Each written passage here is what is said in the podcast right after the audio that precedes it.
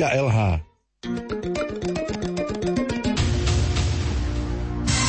Rádio Cvičenie s názvom Juh včera preverilo na slovensko-maďarskej hranici pripravenosť vojakov. Predseda Európskej komisie požaduje zmenu dublinského systému, ktorý je základom azylovej politiky Európskej únie. Príjemný dobrý deň, bolo 11 hodín, na rade sú krátke správy. Pri ich počúvaní vás víta Matej Tabak.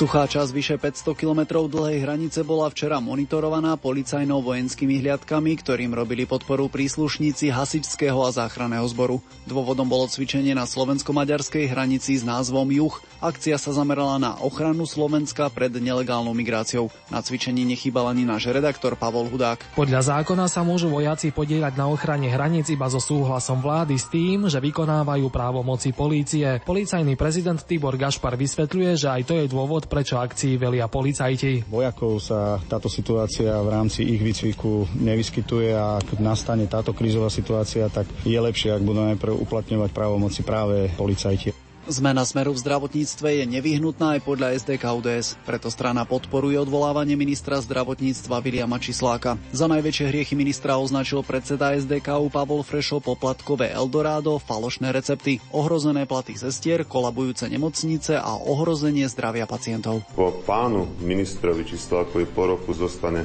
stále len toaletný papier v nemocniciach, hliníkový príbor, a samozrejme poplatok za nespolupracujúce decko, prípadne infekčný poplatok a ďalšie absurdnosti. Nikam sme sa za rok neposunuli, nenastala absolútne žiadna zmena a preto SDK ODS podporí odvolávanie ministra Čisláka, lebo zmena je totálne, totálne nutná.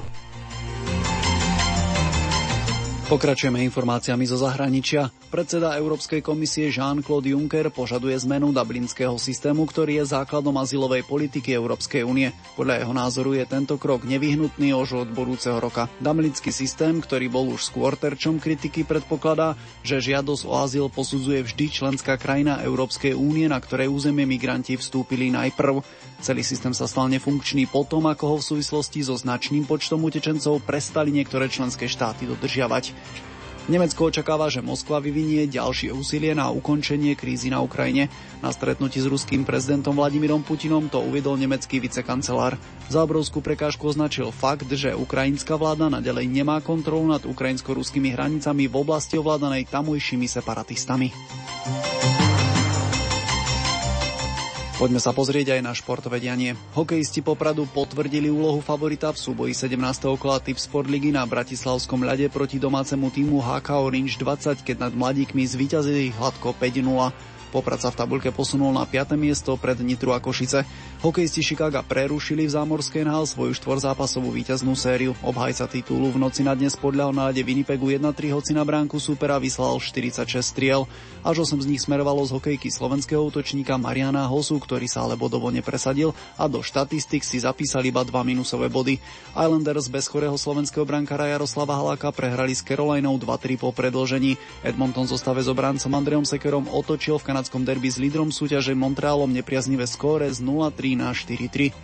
Španielská tenistka Garbin Muguruzova Blankova sa stala tretou semifinalistkou singlového šampionátu WTA Tour v Singapure. V úvodnom dnešnom súboji zdolala Češku Petru Kvitovú 6-4, 4-6, 7-5 a bez prehry vyhrala bielu skupinu.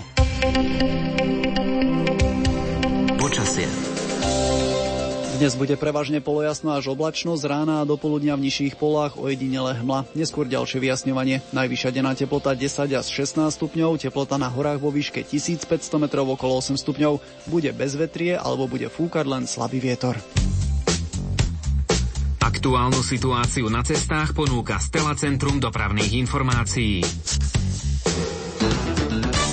Následky dopravných nehôd odstraňujú za Trnavou pri odbočke do Bučian smere do Trakovíc a pred Handlovou smere z Rástočná blokovaný je jeden jazdný pruh. Cestné kontroly sa nachádzajú v Jatove smere do Tvrdošoviec, v Žiline na Košickej smere do Strečná a v Jelšave na Teplickej ceste v smere z Gemerských teplíc. Stala centrum odporúča dodržiavať maximálnu povolenú rýchlosť aj v Leviciach na Tureckom rade v smere do centra. Ešte si povedzme presný čas je 11 hodín 5 minút.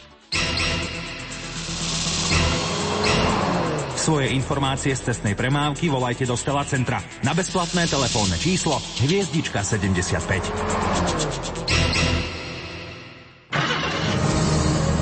K istotám pre jazdu autom patrí aj poistenie auta. Ponúkame vám ho aj na našej stránke www.lumen.sk.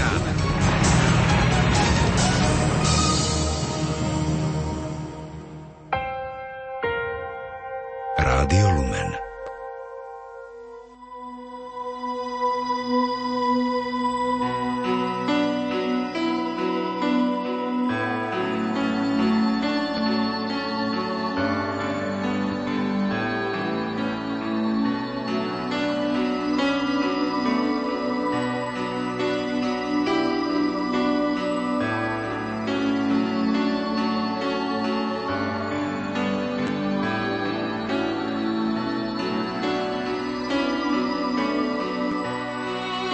Požehnané piatkové predpoludne, milí priatelia.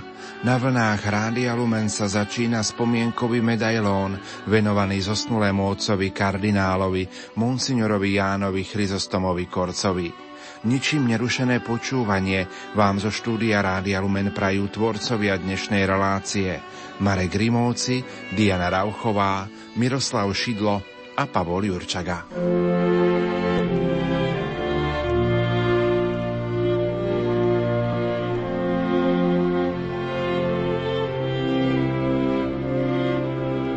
Duchu kresťanskej nádeje na vzkriesenie v sobotu 24. októbra zaopatrený sviatosťami chorých usnul v pánovi jeho eminencia Ján Chryzostom kardinál Korec, emeritný nitrianský biskup. Otec kardinál zomrel v 92. roku života, v 77. roku reholného života, v 66.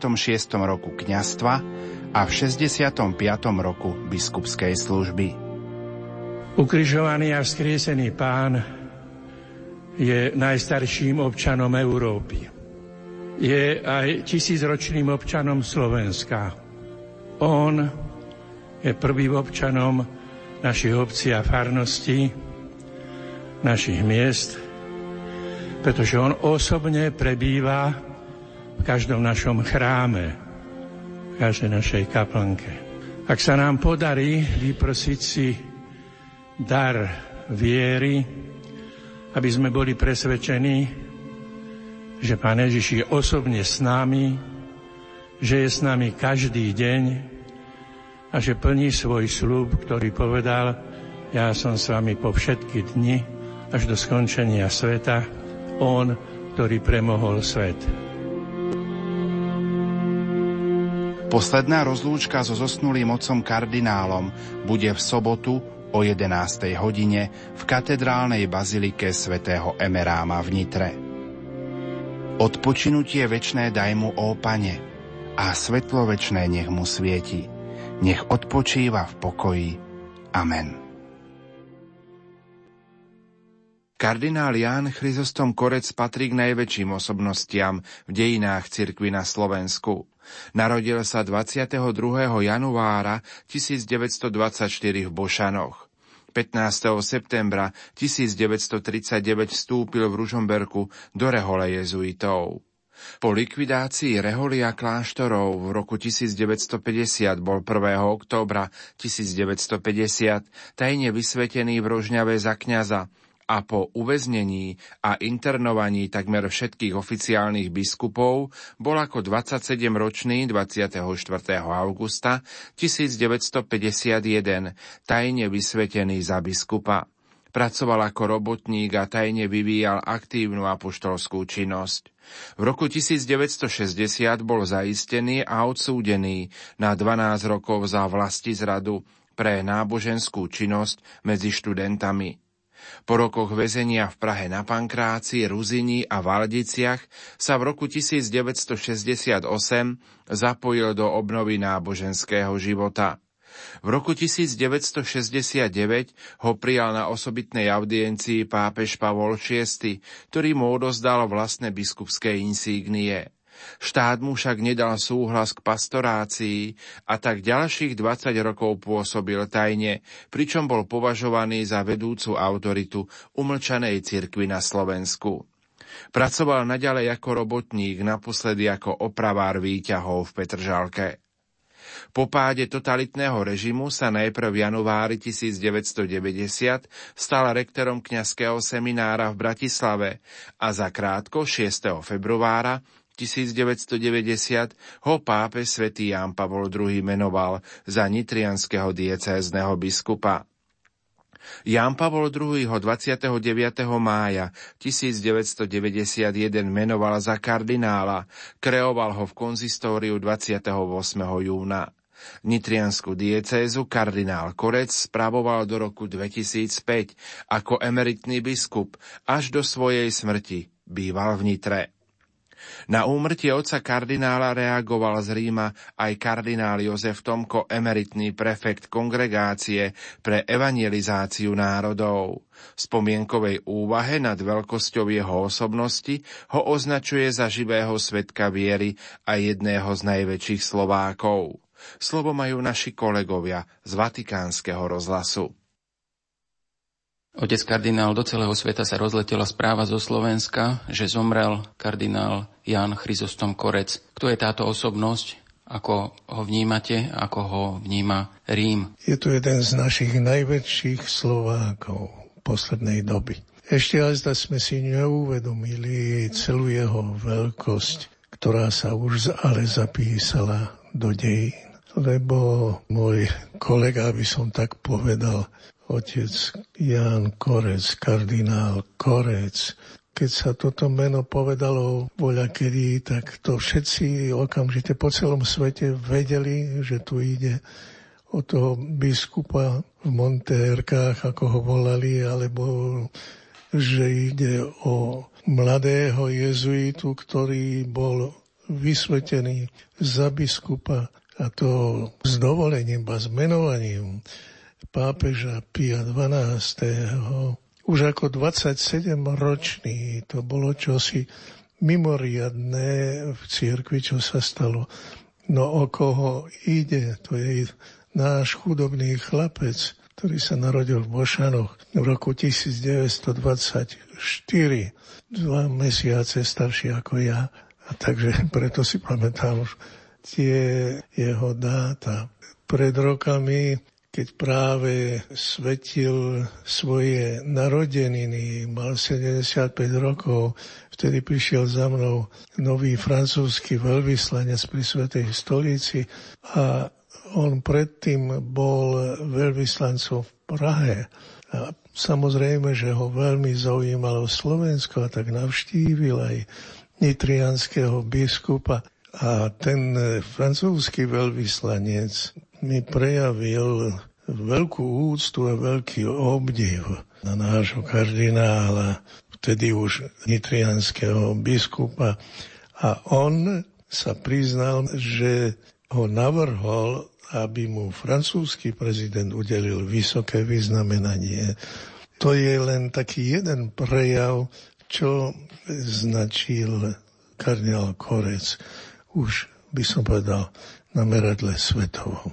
Potom v mesiaci marci my mávame obyčajne duchovné cvičenia so Svetým Otcom. A pre nás bolo milým prekvapením, keď Svetý Otec, Ján Pavol II vtedy, povolal ako exercitátora, teda toho kazateľa, ktorý mal viesť exercície, koho práve nášho kardinála Jána Korca, a zavolal ho nie preto, aby robil vysokú teológiu špirituality alebo niečo podobné tými exercíciami, ale ako svetka viery. On sám, Jan Pavol II, vyzdvihol ako svetka viery, lebo tým vlastne náš kardinál bol. A tými kazateľmi pápežských exercícií boli pred ním veľmi známi ľudia. To bolo René Voyon, Jacques Löw, kardináli Karol Vojtiva, Jozef Ratzinger, Giacomo Biffi, Christoph Schönborn, Roger Echegaraje a tak ďalej. Čiže dostal sa do tej línie ľudí známych vo svete. A tieto duchovné prednášky kardinála Korca vyšli, okrem Slovenčiny samozrejme, aj v niekoľkých cudzích rečiach a družia sa k úctyhodnému počtu vyše 60 kníh ktoré on napísal. Veru nezaháľal ani pri pracovnej dobe, ani pri tej svojej bolesnej ceste životom. Iný taký znak Jan Paul II mal vo veľkej úcte nášho kardinála. A keď vyšiel polský preklad jeho knihy od barbarskej noci, vtedy Jan Paul II si ho prečítal na jeden dúšok tak sa mi priznal pre jeho zásluhy a pre dlhoročné svedectvo viery ho, ho hneď vo februári 1990, ako náhle to bolo možné, ho menoval za biskupa prvej diecézy v strednej Európe. Aj to si musíme uvážiť, lebo na túto nitrianskú diecézu sa viažu aj dejiny svätého metoda. A o rok na to ho Ján Pavel II povýšil za kardinála. To všetko si musíme uvedomiť, lebo takto len pochopíme, že náš slovenský kardinál sa tak stal svetoznámym. Pavol VI tiež pozorne sledoval správy o trnistej ceste toho jezuitu, ktorý sa z poslušnosti stal ako 27-ročný najmladším, i keď tajným biskupom keď kruté prenasledovanie hrozilo pozbaviť církev na Slovensku jej pastierov, lebo to bol dôvod, aby zostal tajný, aby mohol zaručiť vysviacku kňazov. A veru on vysviacal. Ako sám sa priznal, vysvetil viac ako 120 kňazov tajne. Takže už aj táto činnosť, keď potom Jan Paul II si ho povolal ba už pred ním, už Pavol VI v júli 1969 ho prijal Pavol VI a vtedy na znak svojej osobnej úcty Pavol VI mal tieto také gestá krásne.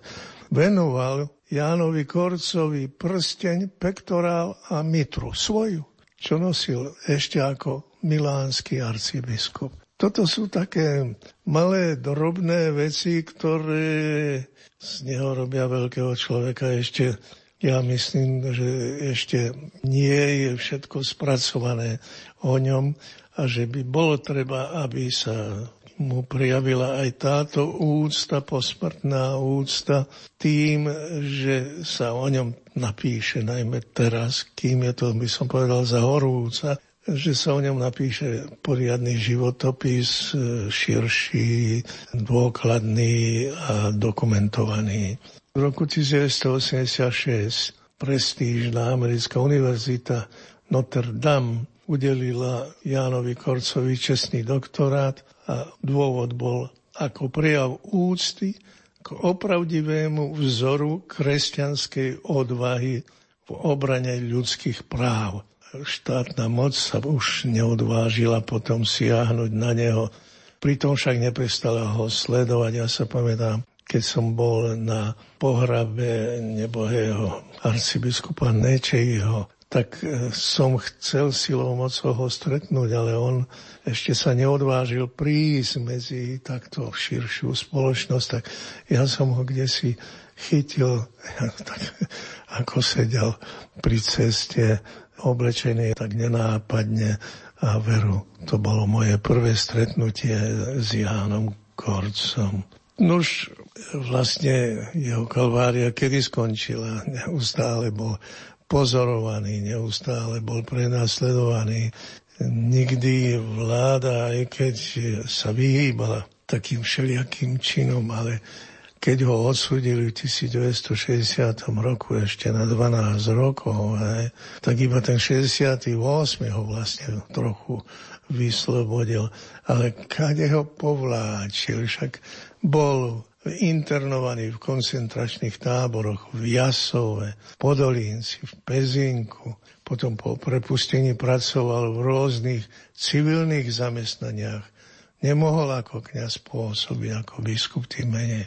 Pracoval ako robotník aj ako nočný strážca. A napriek tomu, že štátna bezpečnosť neustále mu bola v petách, dokázal stretať sa s mládežou, písať knihy a samizdaty, tajne svetiť kniazov, až kým ho roku 1960 väznili a odsúdili na tých 12 rokov žalára na Pankráci a vo Valdiciach. Tam myslím, že vo Valdiciach sa stretol s biskupom Vojtašákom, naši dvaja velikáni takto. A po súdnej rehabilitácii práve po tom 68. roku, v júli 1969 prijal Pavol VI. Práve a vtedy mu spravil ten dar krásne osobný. Nuž, prečo spomínam práve takéto, by som povedal, stretnutia osobné aj také, ktoré ukážu jeho veľkosť hľadiska svetovej verejnej mienky. Pretože ja sa pamätám, keď prišiel, keď ho predstavil Ján Pavol II ako exercitátori, ja som sa zúčastnil tiež tých duchovných cvičení vo Vatikáne. No už, to už práve, to už boli duchovné cvičenia. Len to, že on sa predstavil tam jednoducho a začal hovoriť. Pravda, že museli to aj prekladať. On po taliansky dobre nevedel, ale to boli samo o sebe duchovné cvičenia, jeho prítomnosť. Aj živý svedok viery, tak by som ho nazval. A aj po smrti ostáva a ostane živým svedkom viery, ak ale my ho ako takého, ako vlastného krajana, ako vlastného Slováka, brata, otca príjmeme.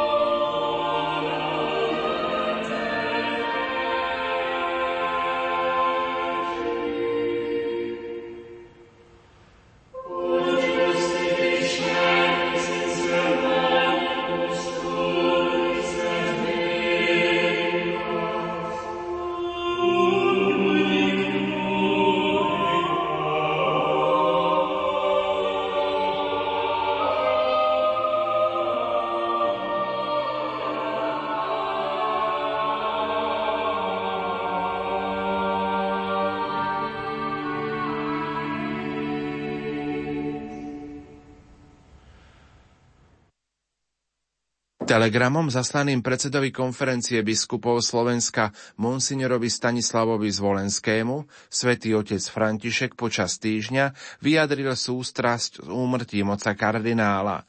Jeho telegram interpretuje hovorca konferencie biskupov Slovenska Martin Kramara.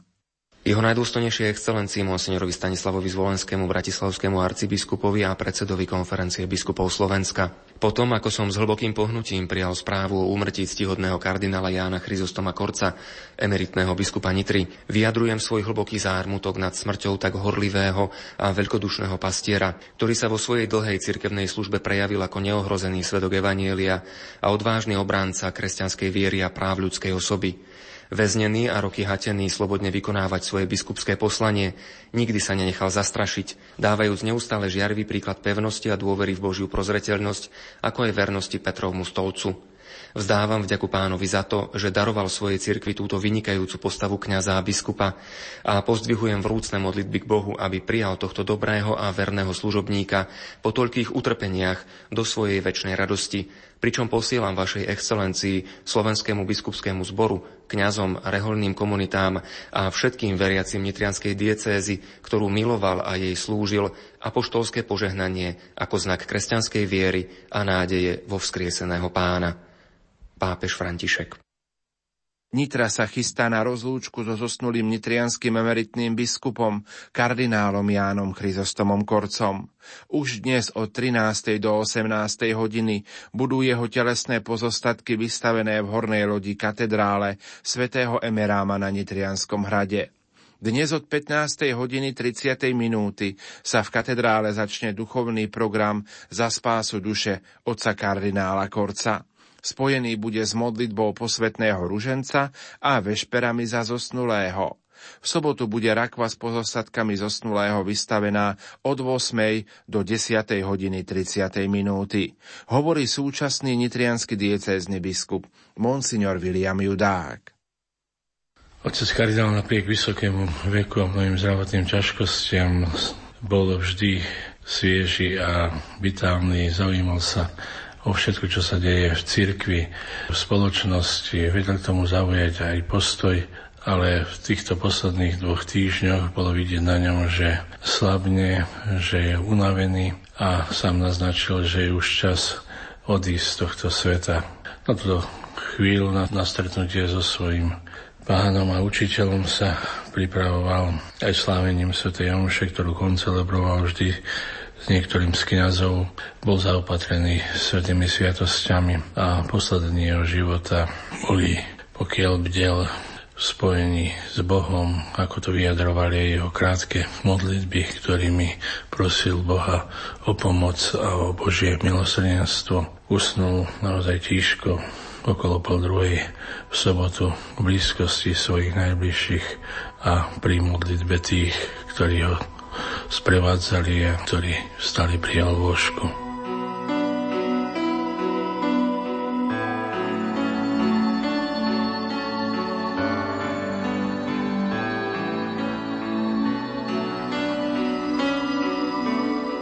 Drahí bratia a sestry, v sobotu 31.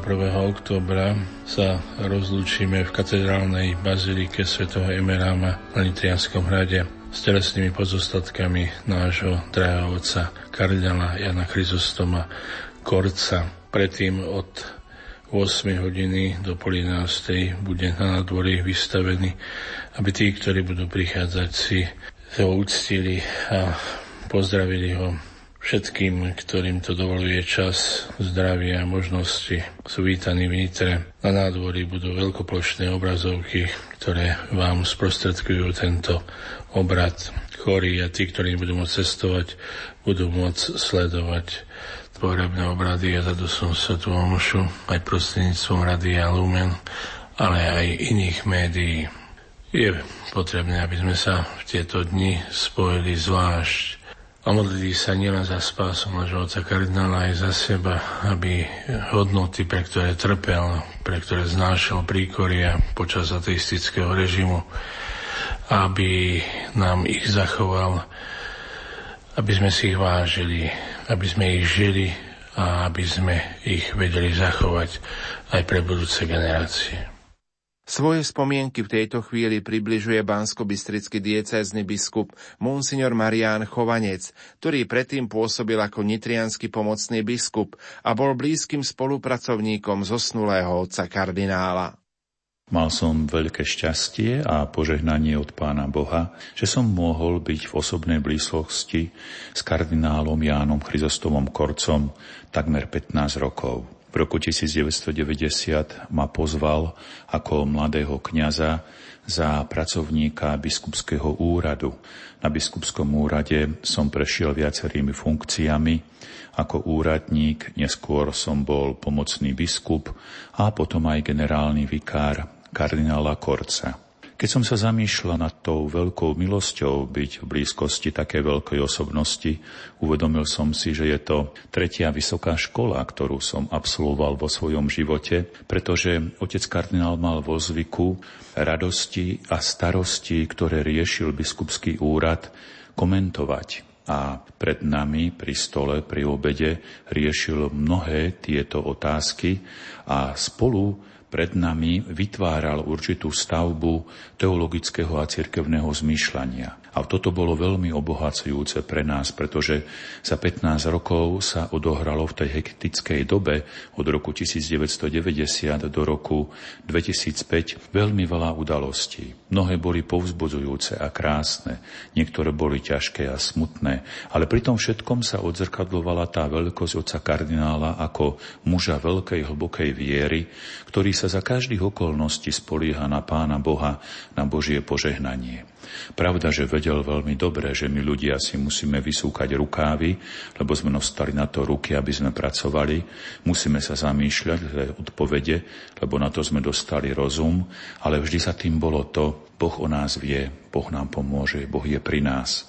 A tak, ďakujúc Všemohúcemu Bohu za tú veľkú milosť, byť pri veľkej osobnosti toľko rokov, Zároveň skrúšene prosím Všemohúceho Boha, aby bol nášmu otcovi kardinálovi so svojím väčšným svetlom čo najskôr na blízku, aby sme mali nielen my, katolíci na Slovensku, ale všetci obyvatelia Slovenska, ale aj celá Európa a svet nového zástancu a orodovníka u Pána Boha. Boh,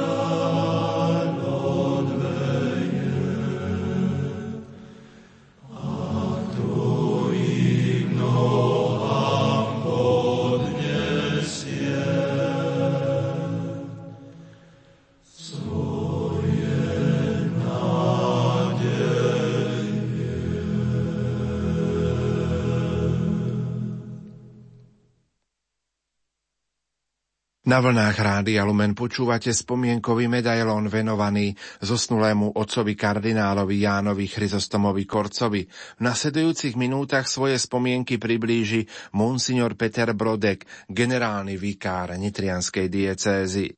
S otcom kardinálom som sa mohol spoznať ešte v čase totality, keď sme sa pripravovali na kňastvo v podmienkach neslobody mimo kňazského seminára. Pri našom prvom stretnutí mi prejavil veľkú dôveru a prijal ma medzi tých, ktorých neskôr už v čase slobody vysvetil. Mohol som prijať kňazstvo v Nitrianskej katedrále a odtiaľ potom som šiel do farností, ktoré mi zveroval. jeden z veľkých prejavov jeho dôvery som považoval a dodnes považujem aj 14-ročné pôsobenie v kňazskom seminári ako špirituál. Neskôr, keď už jeho život slabol a bolo možné sa s ním stretávať len z času na čas, opäť ma prekvapil svojou veľkou dôverou, keď mi zveril vlastne službu spovedníka, kde som mohol mu vysluhovať sviatosť zmierenia v daných chvíľach, keď to potreboval. Môj spoločný život s ním v týchto obdobiach bol pre mňa vždy veľkou školou, nie len životnej múdrosti, ale aj prezieravosti.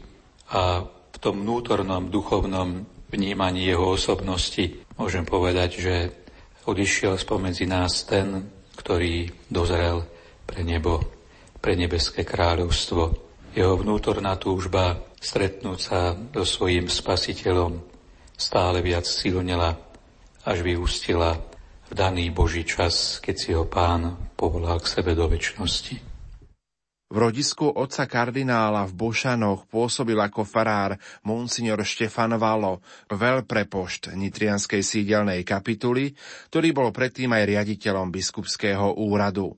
S otcom kardinálom som sa stretal od roku 1988, keď som sa stal v januári toho roku farárom v jeho Bošanoch. Pravidelne chodieval ku svojej mame, ktorá ešte vtedy žila, ktorá práve v tom roku zomrela. Chodieval pravidelne mesačne a vždy sa stretol a zastavil aj na fare. Priniesol vždy nejaké samizdaty, porozprávali sme sa a vždy ma pozbudil, aby som sa nebál, hoci som mal tedy len 29 rokov a bol som sám bez kaplána, byť v tej farnosti. Vždy mi dal aj nejaké také dobré usmernenia, keď som sa zvlášť na niečo pýtal, alebo keď som sa chcel poradiť. Po Nežnej revolúcii bolo také veľkolepé stretnutie, kedy vlastne otec kardinál po 38 rokoch, odtedy ako bol vysvetený za biskupa, mohol prvýkrát prísť už ako biskup so všetkými insigniami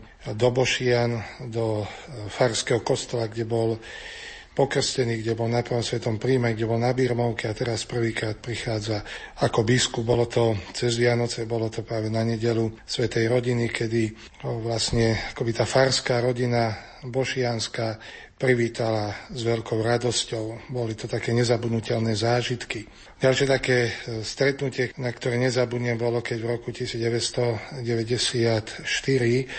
keď dosiahol 70 rokov svojho života, tak otváral nové farské pastoračné centrum, ktoré bolo prebudované zo starej cirkevnej školy, na ktorej on sám chodieval. Vtedy bol aj potom vo farskom centre stretnutie po Svetej Omši s mužmi a politániak so ženami. Bolo to niekoľko hodín, ktoré otec kardinál taký maratón absolvoval, kde prichádzali stovky ľudí a kde teda boli to stovky a stovky podaní rúk a slov a kto si povedal o tej nedeli, že boli to vlastne akoby po 40 rokoch také primície otca kardinála, ktoré nikdy teda nemohol mať vo svojich onných bošanoch. Potom boli to ďalšie mnohé stretnutia, keď už prichádzal ako diecezný biskup, keď sa robili tábory pre deti a mládež na filiálke v Krnči, tam uprostred nádherných chôr, kde on ešte ako malý chlapec, žiak chodieval ako scout, kde teraz prichádzal medzi deti a medzi mladých. Boli to stretnutia s detským súborom kardináli, ktorý práve bol ako si založený pri jeho 70 kde teda ako tak symbolicky aj toľko detí v ňom, v ňom spievalo. Proste bolo to vždy niečo veľmi krásne a nezabudnutelné. Potom už tie stretnutia s otcom kardinálom boli v Nitre, kde ma zavolal a stal som sa teda riaditeľom biskupskej kancelárie v roku 1997. Takže tých 10 rokov predtým to boli stretnutia v Bošanoch a potom 8 rokov, keď som bol tu pri ňom na hrade. Dá sa povedať, že bolo to niečo také, čo ma úžasne obohacovalo, kde človek mohol rásť pri otcovi kardinálovi, kde mnohé tie problémy, ktoré sa riešili, to, čo prinášal život v diecéze a to, ako otec kardinál to riešil, dnes keď na to pozerám, tak to bolo niečo z také s úžasným akýmsi, by som povedal, s takou prezíravosťou, že on na mnohé veci myslel nielen čo bude zajtra, čo bude o mesiac, ale čo bude aj rok, čo možno my sme sa mohli pri ňom len a len učiť. Takže ja mám na tieto všetky chvíle s otcom kardinálom len a len veľmi krásne a veľmi krásne spomienky a môžem povedať predovšetkým s veľkou vďakou, že som mohol oca kardinála poznať, že som mohol byť pri ňom, že som sa o ňom mohol mnohé učiť, že som sa mohol mnohom obohacovať a za toto naozaj veľmi ďakujem Pánu Bohu. Ďakujem za to, že nám ho dal, že som mohol byť v jeho rodnej farnosti, že som mohol byť tu pri ňom aj na hrade, keď bol našim diecezným biskupom. Za všetko, čo naozaj spravil pre nás, pre církev, pre náš národ. Ďakujem Bohu, ďakujem Bohu za to, že bol medzi nami, že nám ho Boh dal. Otcovi kardinálovi ležal na srdci kňazský seminár. Viac povie súčasný rektor kňazského seminára v Nitre, monsignor Pavol Zahatlan.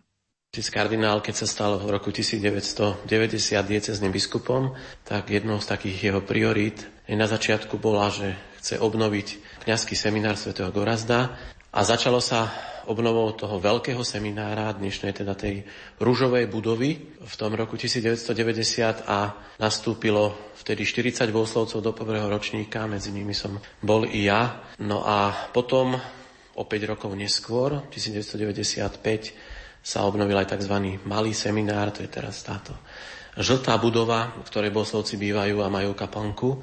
A seminár sa teda zaplňal ten maximálny počet bohoslovcov asi po desiatich rokoch približne fungovania toho obnoveného seminára bol 148.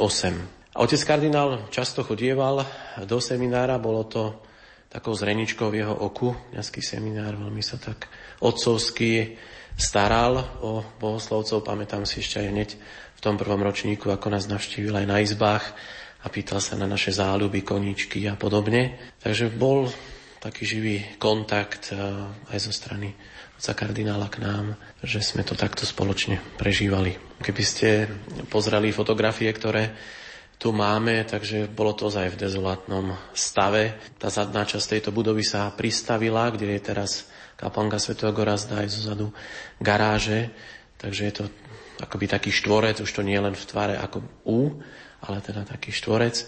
No a to, keď ľudia a hostia prídu a vnímajú tie fotky v tom stave, akom sme to dostali z toho bývalého režimu a v tom, ako sa to nachádza teraz, tak to sú dva svety. Zmiluj sa Bože nado mnou pre svoje milosrdenstvo a pre svoje veľké zľutovanie znič moju neprávosť. Úplne zmiz zo mňa moju vinu a oči ma od hriechu. Vedomý som si svojej neprávosti a svoj hriech mám stále pred sebou. Proti tebe, proti tebe samému som sa prehrešil a urobil som, čo je v tvojich očiach zlé. Aby si sa ukázal spravodlivý vo svojom výroku a nestranný vo svojom súde. Naozaj som sa v neprávosti narodil, a hriešného ma počala moja mať. Ty naozaj máš záľubu v srdci úprimnom a v samote mi múdro zjavuješ. Daj, aby som počul radosť a veselosť a zaplesajú kosti, ktoré si rozdrvil. Odvráť svoju tvár od mojich hriechov a zotri všetky moje viny Bože, stvor vo mne srdce čisté a v mojom vnútri obnov ducha pevného. Navráť mi radosť Tvojej spásy a posilni ma duchom veľkej ochoty. Pane, otvor moje pery a moje ústa budú ohlasovať Tvoju slávu. Veď Ty nemáš záľubu v obete, ani žertu nepríjimaš odo mňa. Obetou Bohu milou je duch skrúšený, Bože, Ty nepohrdáš srdcom poníženým. Do Nitry počas týždňa prichádzali kondolencie a prejavy sústrasti.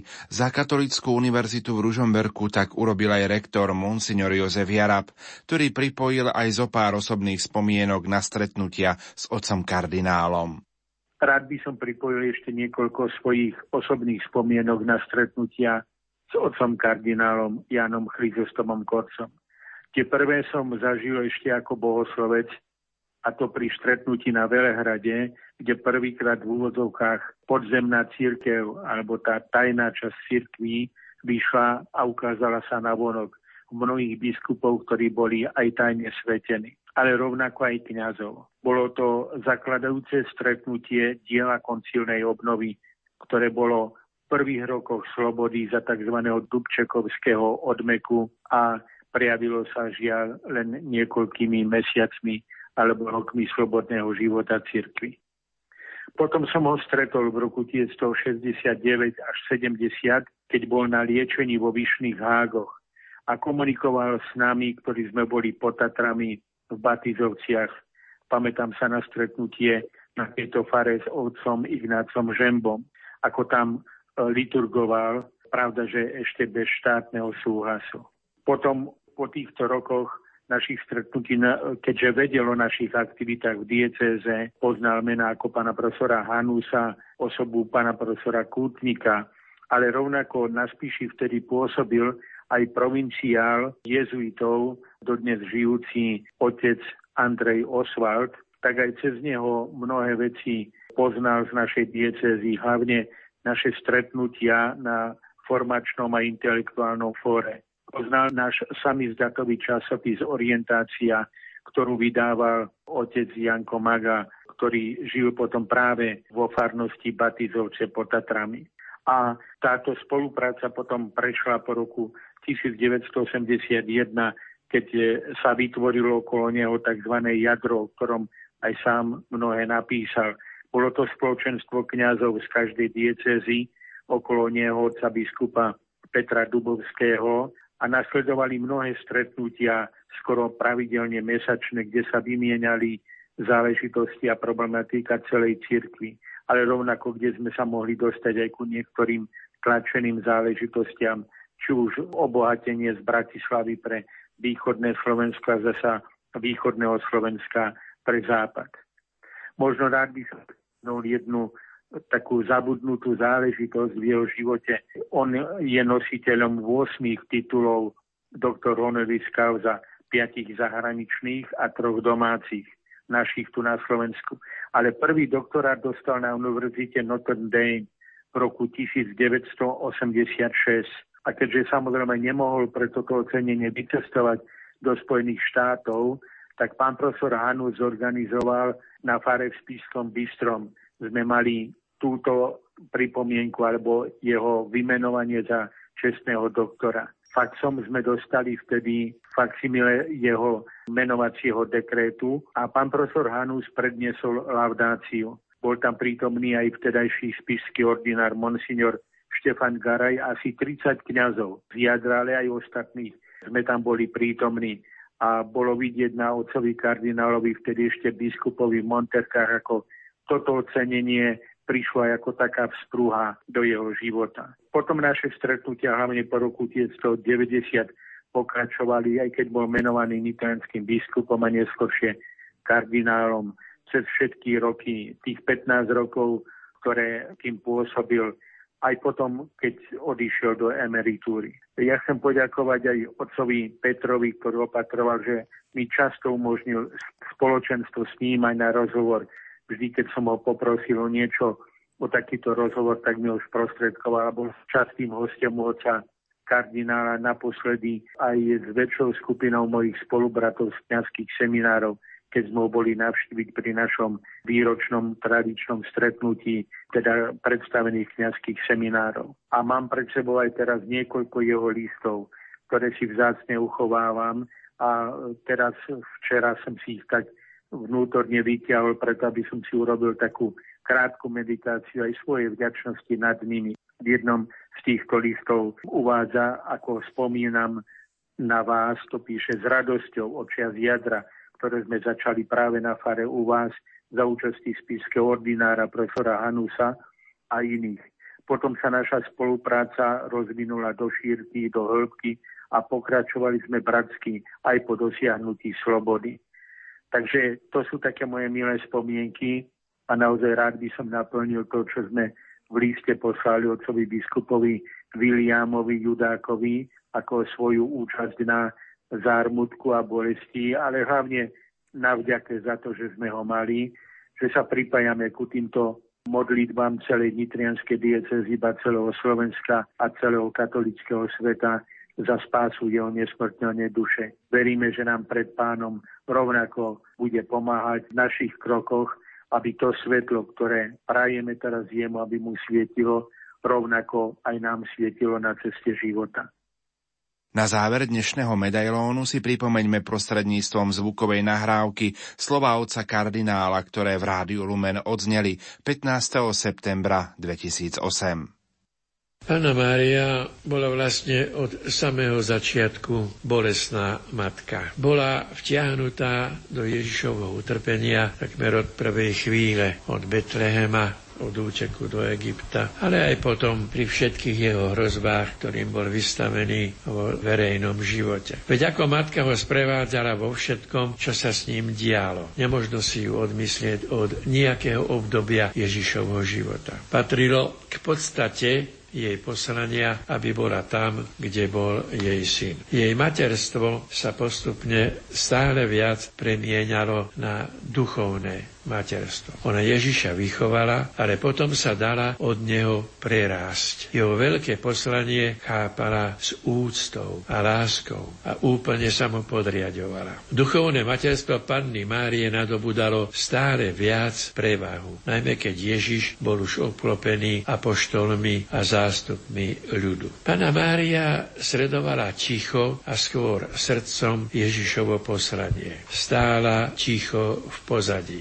ale ale dušou bola stále pri svojom synovi. Jeho poslanie jej nebolo cudzie, bolo aj jej poslaním, ktoré prijala od chvíle zvestovania. Ježíš bol jej syn s celým svojim poslaním a práve so svojím poslaním. Preto bola Panna Mária stále duchovne s ním. Na krížovej ceste bola s ním aj fyzicky a takisto bola s ním priamo na Golgote pod krížom. Stála pod krížom, nemožno si ju pod krížom odmyslieť. Keď Ježiš na kríži prinášal svoju najvyššiu obetu vernosti a lásky aj k Otcovi, ale aj k nám, vtedy prišla jeho veľká hodina, ktorú spomínal tak naliehavo už v káne Galilejskej, ale i potom pri poslednej večeri. Táto hodina bola výrazom jeho vernosti Otcovi a vyjadrovala aj jeho lásku k nám,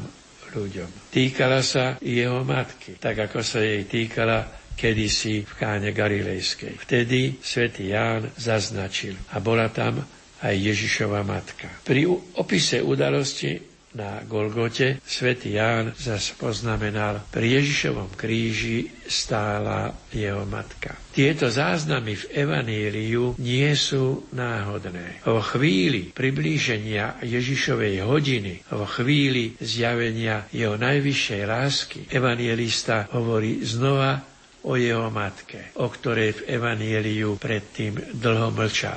A čo o nej hovorí? Pod krížom stavia ju jedinú do plného svetla Ježišovej pozornosti. Zomierajúci Ježin, spasiteľ sveta, sa obracia na svoju matku a hovorí jej z kríža posledné slova, na ktoré svet nesmie zabudnúť. Keď Ježiš uzrel matku a pri nej učeníka, ktorého miloval, povedal matke, žena, hľa tvoj syn. Potom povedal učeníkovi, hľa tvoja matka. Toto duchovné materstvo všetkých vykúpených nebolo pre pannu Máriu novým privilégiom. Bolo len naplnením poslania matky Mesiáša a spasiteľa sveta, ktorým bol Ježiš, ako jej bolo oznámené už pri zvestovaní. Všetky Ježišove upozornenia, počnúc od jeho nájdenia v chráme cez Kánu Galilejsku až po jeho výroky o materstve Panny Márie za jeho verejného pôsobenia, to všetko boli zastavenia na jej krížovej ceste až po Golgotu. Bola to cesta k duchovnému materstvu pre všetkých, ktorých jej syn zachráni a zhromaždí vo svojej cirkvi až